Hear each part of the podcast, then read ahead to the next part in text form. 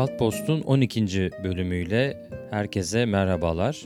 Bugün son bir iki yıldır üzerine çok konuşulan ve tartışılan bir konuyu ele almak istiyorum.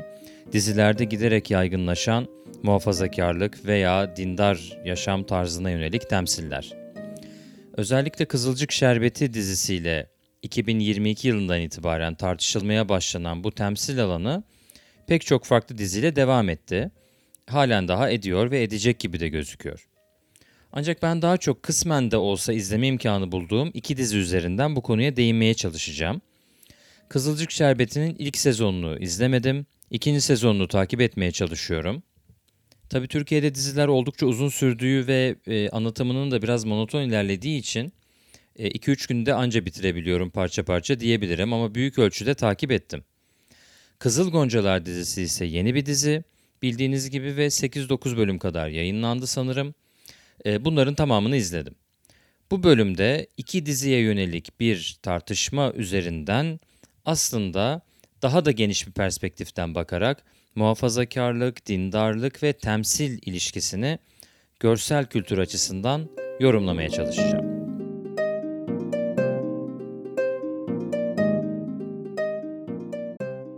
Öncelikle kültür veya görsel kültür derken neyi kastediyoruz? Genellikle her bölümde yaptığım gibi biraz e, kavramsal açılımlar yaparak başlamak istiyorum.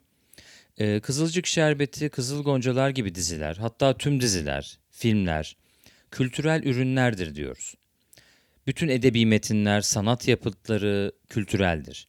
Onun dışında bir arkadaşınızla bir film üzerine, hayat üzerine, toplum üzerine yaptığınız bütün konuşmalar kültüreldir. Kültür, son derece kapsamlı ve hayatlarımızı derinden saran bir olgudur aslında. Burada e, kültür kavramını geleneksel anlamda veya gündelik dilde kullanıldığı gibi yaşam tarzı veya gelenekler anlamında kullanmıyoruz. yirminci yüzyılın başından günümüze dek gelen bir takım sosyal bilimler, kültürel teori akımları var. Yapısalcılık, kültürel çalışmalar dediğimiz mesela. Bütün buralardaki teorik yaklaşımlar bize kültür olgusuna eleştirel bir perspektiften bakmamız gerektiğini söyledi. Yani bu ne demektir? Öncelikle kültürün temelinde dil ve iletişim vardır. Dil ile oluşturduğumuz iletilerle anlam üretiyoruz, bunu yaygınlaştırıyoruz, paylaşıyoruz. Bu sayede anlamı, anlamlı hayatlar yaşıyoruz. Anlamı var ediyoruz. Kim olduğumuz, hayatın, toplumun, etrafımızdaki insanların ne olduğu, kim oldukları, dünyanın nasıl bir yer olduğu, hayatın amacı gibi büyük fikirler veya nasıl eğleneceğimiz, güleceğimiz, ne iş yapacağımızı ifade eden gündelik hayatın bütün detayları dil ile gerçekleşiyor. Dilin olmadığı bir dünyada anlam olmaz. Anlamlı hayatlar yaşayamayız, kültürel bir deneyim yaşayamayız. Dolayısıyla kültür kavramına öncelikle dil perspektifinden bakıyoruz. Ve zaman içerisinde bu kavramın kullanımı akademik çalışmalarda da öylesine güçlendi ki toplum kavramını bir kenara bıraktık ve kültür baskın gelmeye başladı. Düşünce sistemimizdeki kültür temelli bu dönüşümün bir diğer nedeni de az önce söylediğim gibi kültüre eleştirel bir yaklaşımda bulunmamız.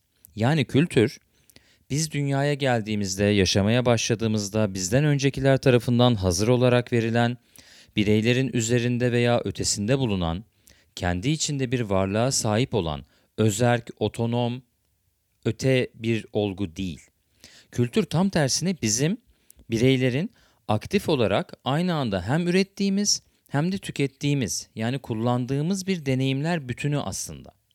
Kültürü biz her an, her konuşmamızda, bu podcast'te bile, her düşünüşümüzde ve hayal edişimizde yeniden üretiyoruz.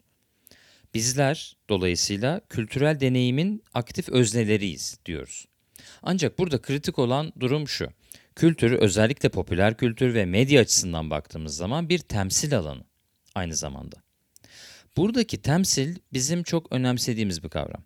Çünkü kültürel alan içerisinde medya kullanarak temsiller üretenler ve bir de bu temsili izleyen, tüketen kitleler var. Bir diziyi, bir şarkıyı, filmi üretenler, hayata dair, dünyaya dair temsiller ortaya koyuyorlar. Bizler de bunları ekranlarımızın başında izliyoruz, tüketiyoruz bir nevi. İşte bu temsil süreci bizim kültürel çalışmalarda sorunsallaştırdığımız bir süreç. Çünkü temsiller hiçbir zaman nötr veya objektif değildir. Temsil her zaman güç ve hegemonya ilişkileri içerir. Yani genellikle hegemonik, gücü elinde bulunduran toplumsal sınıflar, temsil etme imkanını da elinde bulundururlar ve temsiller üzerinden hayata dair belirli bakış açılarını, ki buna ideoloji diyebiliriz, kitlelere aktarırlar. Peki kitleler tamamen edilgen midir? Bu bakışları olduğu gibi kabul mü ederler, farklı mı düşünürler, farklı görüşler var mıdır? Bu noktada değişken bir takım tartışmalar mevcut ama benim görüşüm, izleyiciler de aktif olarak bu kültürel üretim sürecine katılırlar. Medyayı izleyerek, onu eleştirerek, zaman zaman karşı çıkarak, zaman zaman da onun yaydığı mesajı kabul ederek. Dolayısıyla kültür bir temsil alanıdır, değişken ve dinamiktir. Temsil, güç ilişkileri içerir ve sonuç olarak kimliklerimizin meydana gelmesi, yeniden üretilmesi veya dönüşmesinde etkili olur diyebiliriz. Buradan itibaren şöyle genişçe bir perspektiften Kızılcık Şerbeti ve Kızıl Goncalar gibi dizilere bakacak olursak, bu dizilerin seküler yaşam tarzının egemen olduğu bir toplumsal sınıfın muhafazakarlık veya dindarlığın şekillendirdiği yaşamlara sahip olan bir öteki sınıfa yönelik onu tanıma, tanımlama, tartışmaya açma ve bir anlamda da anlamaya çalışma çabasıdır diyebiliriz. Bu Türkiye'de popüler kültürde önemli bir dönüşüme işaret ediyor aslında. Öyle ki geleneksel ana akım Yeşilçam sinemasına baktığımız zaman dini göstergelerle şekillenen yaşam tarzlarına dair genellikle negatif stereotipler üretilmiştir. Dini insanlar, özellikle imamlar vesaire, bunlar halkı kandıran kötü karakterler olmuşlardır. Bunların yanı sıra ana akım sinemada ve dizi anlatılarında seksenli, doksanlı, iki binli yıllar boyunca muhafazakar veya dindar olarak ele aldığımız yaşam tarzlarını gerçekçi bir biçimde basmakalıp yargıların veya yüzeyselliğin ötesinde temsil eden bir takım kültürel ürünlere rastlamak oldukça zor. Bu noktada muhafazakarlık ve dindarlık kavramlarında dikkatli kullanmaya çalışıyorum. Çünkü çok komplike kavramlar. Kim muhafazakar, kim dindar, bunu bilemeyiz. Ancak özellikle Sünni İslam çerçevesinde yaşamını toplumsal, dini göstergelerle bir şekilde sürdüren birey ve toplulukları kastediyoruz. Yani günümüze kadar bu toplumsal sınıfın, ki toplumda sayıca önemli bir kitleyi oluşturuyor, popüler kültür özelinde medyatik görünürlüğü oldukça sınırlıydı. Ki bence halen daha sınırlı. Ama eskiye kıyasla artan bir görünürlük var. Peki neden ve ne değişti? Şunu ortaya koymamız lazım diye düşünüyorum. bin dokuz yüz doksanlı, iki binli yıllar boyunca medya ve popüler kültürde temsil gücünü elinde bulunduran sosyal sınıf temel olarak seküler bir yaşam tarzına sahip ve bu yaşam tarzının açısından toplumu yansıtan bir sınıftı. Dolayısıyla bu toplumda kendisi gibi yaşayan orta sınıf bireyler, aileler, hayatlar, ilişkiler vardı. Mesela bunun en tipik örneği doksanlarda benim çocukluğuma da damgasını vurmuş Bizimkiler dizisi. Kadıköy'ün orta sınıf seküler bir mahallesindeki yaşamı anlatıyor. Buna yakın anlatılar yine mesela Mahallenin Muhtarları, işte Süper Baba, İkinci Bahar gibi mesela diziler var. Bütün bunlar mahalle anlatıları ve burada din olgusu daha ziyade kenarda duran geleneksel anneanne babaanne figürleri üzerinden adeta bir nevi sekülerize edilmiş bir şekilde aktarılıyor. Belki bu temsili bir nebze dönüştüren bir anlatı örneği olarak Ekmek Teknesi diyebiliriz. Kadıköy yerine Üsküdar'da geçiyor. Üsküdar'ın daha şehirli, kozmopolit bir muhafazakarlıkta şekillenmiş dokusunun temsili gibi diyebiliriz. İşte günümüzde neler değişti derken aslında ne değişti ne değişmedi diye sormak lazım. Çünkü bence bu noktada bir değişiklik var, bir de değişmeyen bir şey var, devam eden var, bir süreklilik var. Değişen şey şu: muhafazakarlık ve dindarlık, seküler toplumsal sınıfların hayal ettiği, umduğu, inşa ettiği veya görmek istediği bir pencereden değil, daha ziyade dinin ön planda olduğu bu toplumsal sınıfın gündelik hayatının kültürel gerçekliği üzerinden temsil edilmeye başlandı. Kızılcık Şerbeti'nde üst sınıf bir muhafazakar burjuvazi olarak adlandırılabilecek bir ailenin hayatı anlatılıyor. Ve bunun içerisinde bu ailenin ilişki biçimleri, giyim tarzı, hayata bakış açısı, dili kullanım biçimleri gibi pek çok kültürel kodları görebiliyoruz. Tabii buradan en önemli temsillerden bir tanesi örtünen kadınların temsili ki tek bir örtünme biçimi yok. Geleneksel veya kentli örtünme tarzları mevcut. Mesela Kızılcık Şerbeti dizisinde anne rolü de olan Pembe karakteriyle onun kızını oynayan Nur Sema'nın örtünme stilleri birbirinden farklı doğal olarak. Aynı şekilde baba rolündeki Abdullah ile yaşça kendisinden daha genç olan ve farklı bir nesli temsil eden kardeşi Ömer'in hayata bakış açıları da farklı, kendilerini ifade ediş biçimleri de farklı. Bütün bunlar muhafazakar sosyal sınıfa yapılacak içeriden gözlemlerle mümkün oluyor. E, dolayısıyla temsilin içeriden haliyle ilgili bu durum Kızıl Goncalar için de geçerli bence. Bir tarikat içerisindeki hayat, dini söylemler, gündelik yaşam pratikleri ve ekonomik ilişkiler üzerinden gösteriliyor diyebiliriz. Mekanlar dini ve muhafazakar göstergelere göre mutlaka zaman zaman stereotipler veya bir takım kısıtlılıklar içerse dahi ağırlıklı olarak bugüne kadar etkinliğini sürdüren bu ana akım popüler kültürden farklı olarak daha içeriden daha gerçekçi ve adeta daha antropolojik bir tavırla temsil edilmeye çalışılıyor.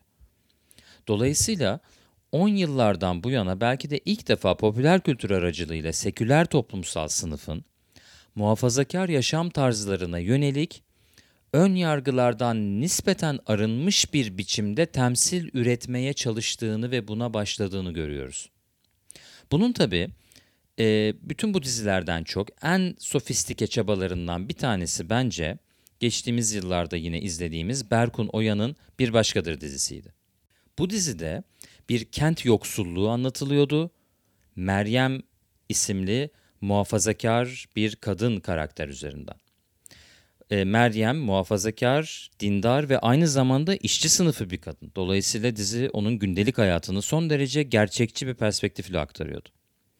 Sonuç olarak bu çaba ötekini kavramak, onu anlamak, ona yer vermek, ona ses vermek gibi bir eğilim içermesi açısından bence son derece önemli, faydalı ve bir nevi demokratik bir çabadır diyebiliriz. Çünkü medyada tek düze bir anlatının olmamasını, mümkün olduğunca farklılıkların, çoğullukların kendileri nasılsa öyle anlatılmasını kültürel temsil ve eşitlik açısından önemsiyoruz. Diğer yandan bakacak olursak az önce geçmişten bugüne değişen bir de değişmeyen bir olgudan söz etmiştim. Sürerliliği olan ve değişmeyen de şu. Evet, dindarlık veya muhafazakarlık popüler kültürde, televizyonda, dizilerde hatta reklamlarda daha fazla temsil ediliyor. Ve bu temsil önemli ölçüde aslında kadınların görünürlüğü üzerinden gerçekleştiriliyor. Bu da bir kısıtlılık bence. Ama bu temsili gerçekleştiren yine ve hala büyük ölçüde seküler toplumsal sınıflar oluyor. Yani muhafazakar toplumsal sınıfın içinden organik olarak çıkan aktörlerin, bireylerin, yapımcıların, senaristlerin, yönetmenlerin hatta oyuncuların bile dahil oldukları bir kültürel üretim sürecinden bahsetmiyoruz henüz. Seküler toplumsal deneyime dahil olan bireyler, muhafazakarlığı veya dini yaşam tarzlarını temsil etmeye, onun hakkında düşünce, kanaat ve söylem üretmeye devam ediyorlar. Ama bunu eskiye göre daha farkındalıklı bir şekilde yapıyorlar. Bu da popüler kültür alanını güç ilişkileri bakımından gözlemlememize olanak sağlıyor. Kültürel bir hegemonya açısından bakıldığında karmaşık bir güç ilişkisi ortaya çıkıyor diyebiliriz. Bir yandan seküler toplumsal sınıfın baskın olduğu dizi veya film sektörü, geçtiğimiz yirmi yıl boyunca siyasal anlamda görünürlüğü giderek artan dindar muhafazakar yaşam tarzlarına yönelik anlatı geliştirmeye ve bu yaşam tarzlarını temsil etmeye yönelik bir eğilim gerçekleştiriyorlar. Bu az önce de bahsettiğimiz gibi bir yandan varoluşsal bir gerekçeli oluyor. Çünkü ötekini tanımak ve anlamlandırmak üzerinden bir ihtiyaç var. E, diğer yandan ise bu toplumsal sınıfların kamusal görünürlüklerinin artması, sermaye ilişkilerine dahil olmaları, orta sınıfları meydana getirmeleri, hatta ekonomik anlamda üst sınıflara yönelmeleri sonucunda tüketim toplumunun bir öznesi haline gelme durumları var. Dolayısıyla bir ürün tanıtımında bu yaşam tarzını göstermek, bir reklamda ona yönelik anlamlar üretmek gerekiyor. Bir dizide, bir filmde daha fazla bu toplumsal sınıftan insanlar, karakterler, yaşanmışlıklar, hikayeler ve yer, hikayelere yer vermek gerekiyor. Ee, bir yandan muhafazakarlık veya dindarlığın dizilerdeki görünürlüğü artıyor. Diğer yandan da bununla ilişkili ve paradoksal bir biçimde seküler sosyal sınıfın temsili üzerinden, temsil kabiliyeti üzerinden bu e, durum gerçekleşiyor ve sürüyor diyebiliriz. Dolayısıyla en başta değindiğimiz gibi kültürün karmaşık güç ilişkileri açısından karmaşık yapısını ve sürecini tam olarak bu dizilerin varlığı üzerinden gözlemliyoruz aslında. Evet, buraya kadar anlatmışken kısaca diziler üzerine de bu kadar tabii teorik olmayan ama daha hafif ve daha böyle e, magazinel boyutta birkaç yorum yaparak bu bahsi kapatmak istiyorum. Tabii e, bu diziler ilerledikçe, senaryoları da geliştikçe, e, belki e, dönüştükçe ileride geri dönüşler yapılarak bir takım ilave yorumlar yapılabilir. Ama şimdiye kadar izlediğim kadarıyla şunları söyleyeyim. Kızılcık Şerbeti'nin ilk sezonunu izlemedim. İkinci sezonunu izle, izledim mümkün olduğunca. Dizi ilk sezonda e, bir e, şiddet eylemi gerekçe gösterilerek sanırım Nursema karakterine yapılan ceza almıştı. E, ve bu kamuoyunda çokça tartışılmıştı. Benim de zaten dikkatimi orada çekmişti. E, bu ceza aslında az önce değindiğim seküler temsil ile siyasal anlamda iktidar ilişkileri arasındaki o gerilimli süreci de işaret ediyor aslında bir nebze. Benzer bir durum Kızıl Goncalar dizisinde de yaşanmıştı. İşte fani ya da faniler denilen bir e, tarikat var ve e, çocuklara yönelik bir e, şiddetli bir davranış gerçekleştiriliyor. Dolayısıyla bu temsilden dolayı bir ceza e, gelmişti. Galiba bir iki bölüm falan yayınlanamamıştı. Bu anlatılar e, popüler kültürdeki temsilin ideolojik ve politik sınırlarını, limitlerini gözlemlememiz açısından da son derece önemli. Ee, diğer yandan bunun bir etkisi var mıdır bilmiyorum ama Kızılcık Şerbeti dizisi bence benim izlediğim ikinci sezonunda e, neredeyse tamamıyla potansiyel bir kültürel, ideolojik, e, eleştirel bir çerçeveden arınmış durumda diyebilirim. Çok da severek izleyemiyorum o yüzden. Neden? Çünkü anlatıda seküler versus muhafazakar gibi bir ikilik dahilinde bireylerin aşk hikayeleri ve cinsel çekimleri anlatılıyor sadece. İşte Alev, Abdullah ile ilişki yaşıyor. E, son derece seküler bir birey olarak, neredeyse ideolojik olarak çok katı bir sekülerizme sahip olan bir karakter olarak ilk etapta çizilen Kıvılcım, nasıl oluyorsa birden Ömer gibi, Ertuğrul gibi muhafazakar erkeklerle ilişki yaşıyor, aşık oluyor filan. Kıvılcım'ın kızı şu sıralar muhafazakar ve kendinden yaşça büyük bir erkekle ilişki yaşamak üzere. Nursema Umut ikilisi buna benziyor. Doğa Fatih ikilisi defalarca evlenip boşanıyorlar, buna benziyor. Ee, bir takım espriler var. İşte geriye bir tek Pembe ile Rüzgar meç edilecek, o kaldı filan gibisinden. Yani dolayısıyla e, dizi hikaye anlamında oldukça e, melodramatik bir şekilde ilerliyor. Ve bence ilerleyemiyor. Dolayısıyla bir başka sezon daha gelir mi emin değilim. Çünkü seküler muhafazakar ikileminde oluşabilecek karşılaşmalar ve gerilimler gündelik hayatın içinden gözlemlerle kapsamlı bir biçimde hikayeleştirilerek anla- aktarılmıyor. Tam tersine bu gerilimler adeta böyle sihirli bir değnek değmiş gibi cinsellik elementi ile ortadan kaldırılmaya ve sansasyon yaratılmaya çalışılıyor. Bu şekilde izlenir hale getiriliyor.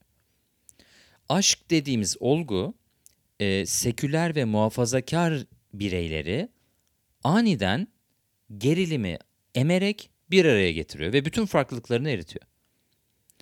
Ama e, aşk dediğimiz olgu sınıfsal ve kültürel bir olgu. E, yani seküler bir insanla muhafazakar birinin aşık olup bütün farklılıklarını bir kenara bırakması kolay bir şey değil ki. E bunları yeterince ele alamadığı için bence e, bir kısır döngüye girmiş durumda diye gözlemliyorum Kızılcık Şerbeti'ni.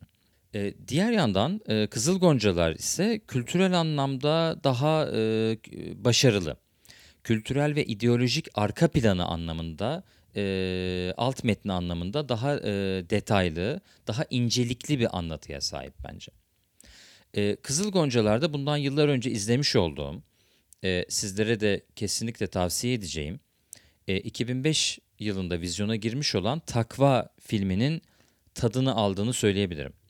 iki bin yirmi yılında vefat eden e, Özer Kızıltan'ın e, yönetmenliğini e, yaptığı, Erkan Can'ın başrolde e, bir tarikat içerisinde dindar bir bireyi canlandırdığı bir filmdi bu. Ve e, film anlatısı boyunca bu bireyin zamanla özellikle finansal ilişkiler sarmalına girmesiyle adeta dünyevileşmesi sonucu yaşadığı travmayı ve gerilimleri e, biz izliyorduk. Dolayısıyla son derece başarılı bir anlatı olduğunu düşünüyorum.